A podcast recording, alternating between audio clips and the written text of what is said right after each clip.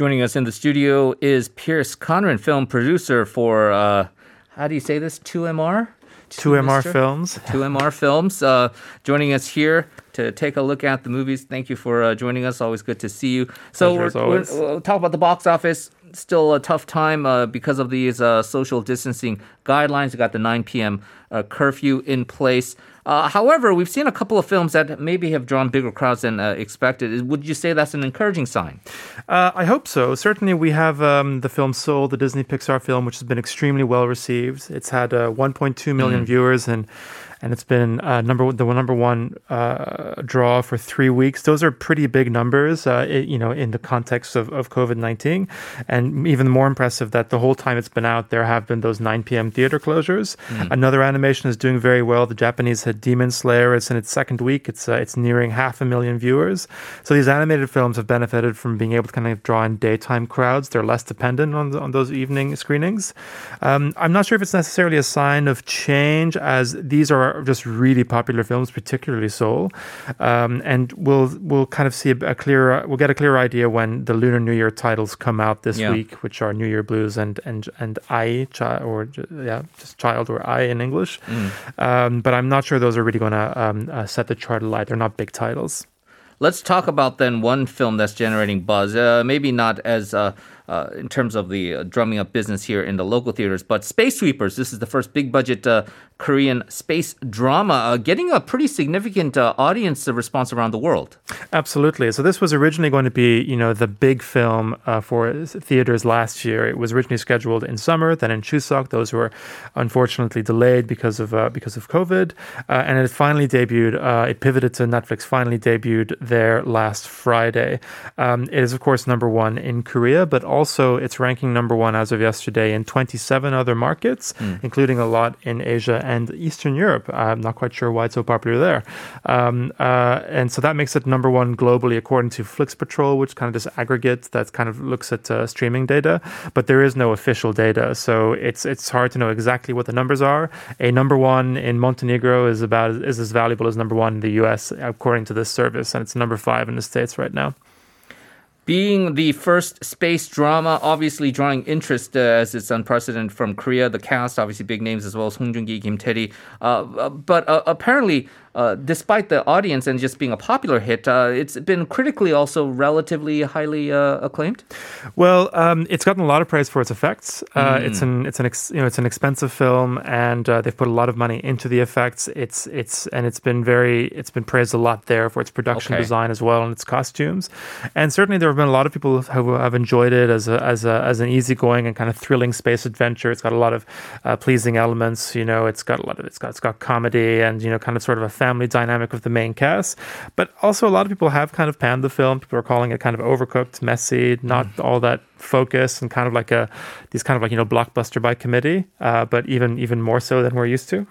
So the technical stuff pretty much nailed it, but uh, the rest of the uh, the more artistic elements of it, I, I guess, um, leave something to be desired. I guess you are similarly in that vein. Uh, I'm, I'm I'm not a fan. I, I, I really dislike the film. It is it is impressive visually.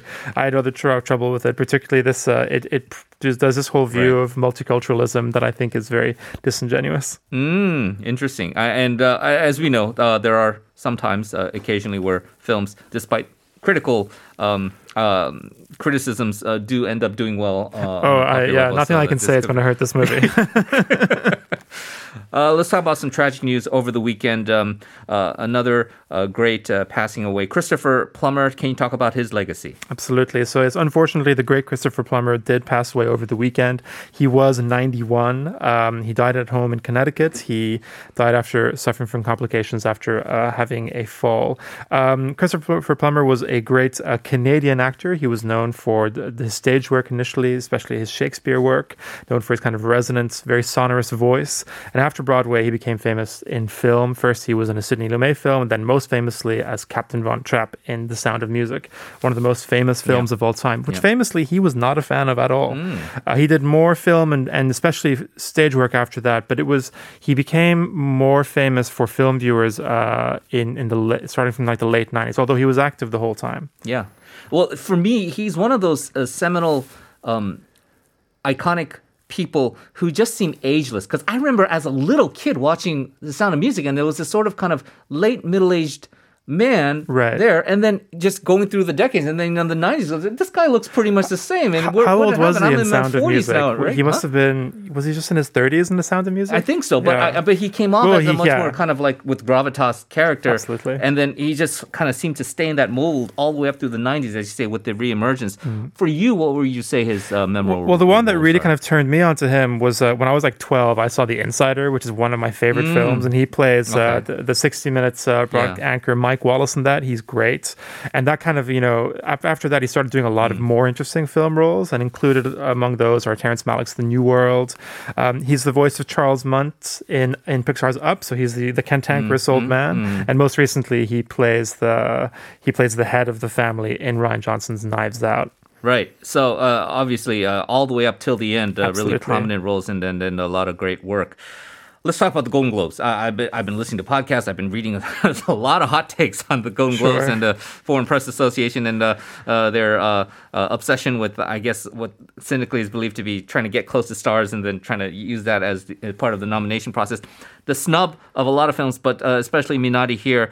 Um, uh, wh- how do you make of all of that and what's been going on, especially in the acting category?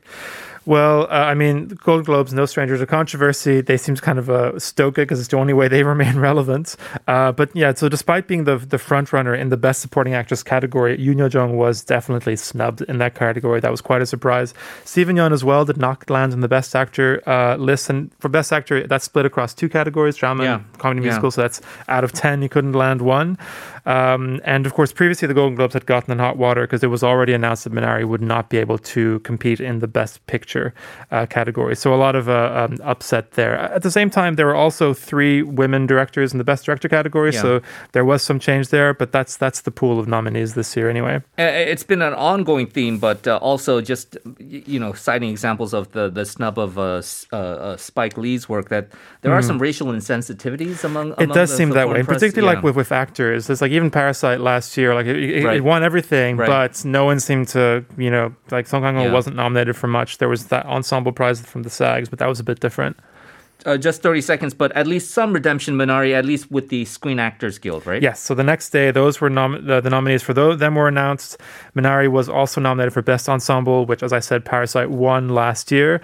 Uh, and Yoon Jung was nominated. Steven Yeun nominated. Steven Yeun and Riz Ahmed, who was nominated for Sound of Metal, are the first two Asian actors nominated for Best Actor. Yoon Jung is not the first Best Supporting Actress, but still, lots of Asian uh, representation at the Be- Screen Actors Guild. That's very encouraging. Yeah, and so how much weight does the Golden Globe have in terms of the the Oscar nods? Um, a lot of people say it has some. Some people say that sometimes the Academy voters look at this and go, "Well, well, you know." We'll Yeah, I think way." so, but like with with the, with with SAG, there's a, a lot of, a lot of overlap with the Right. academy. So Right. hopefully that'll that bodes well for for our favorite. Well, Yo-jung. interesting, and uh, we definitely look forward to your analysis uh, going forward as these developments uh, uh, kind of progress. As always, Pierce, thank you very much for joining us. Happy Seollal, and we'll talk to you again uh, next uh, week. To you as well. We're gonna do uh, say goodbye for now. Uh, coming up next is Life Abroad, hosted by Na Seung Yan. Please stay tuned for that. We're gonna be back tomorrow for another edition of This Morning at 7 a.m. Until then, please enjoy the rest of your day. This has been Henry Shin. Goodbye.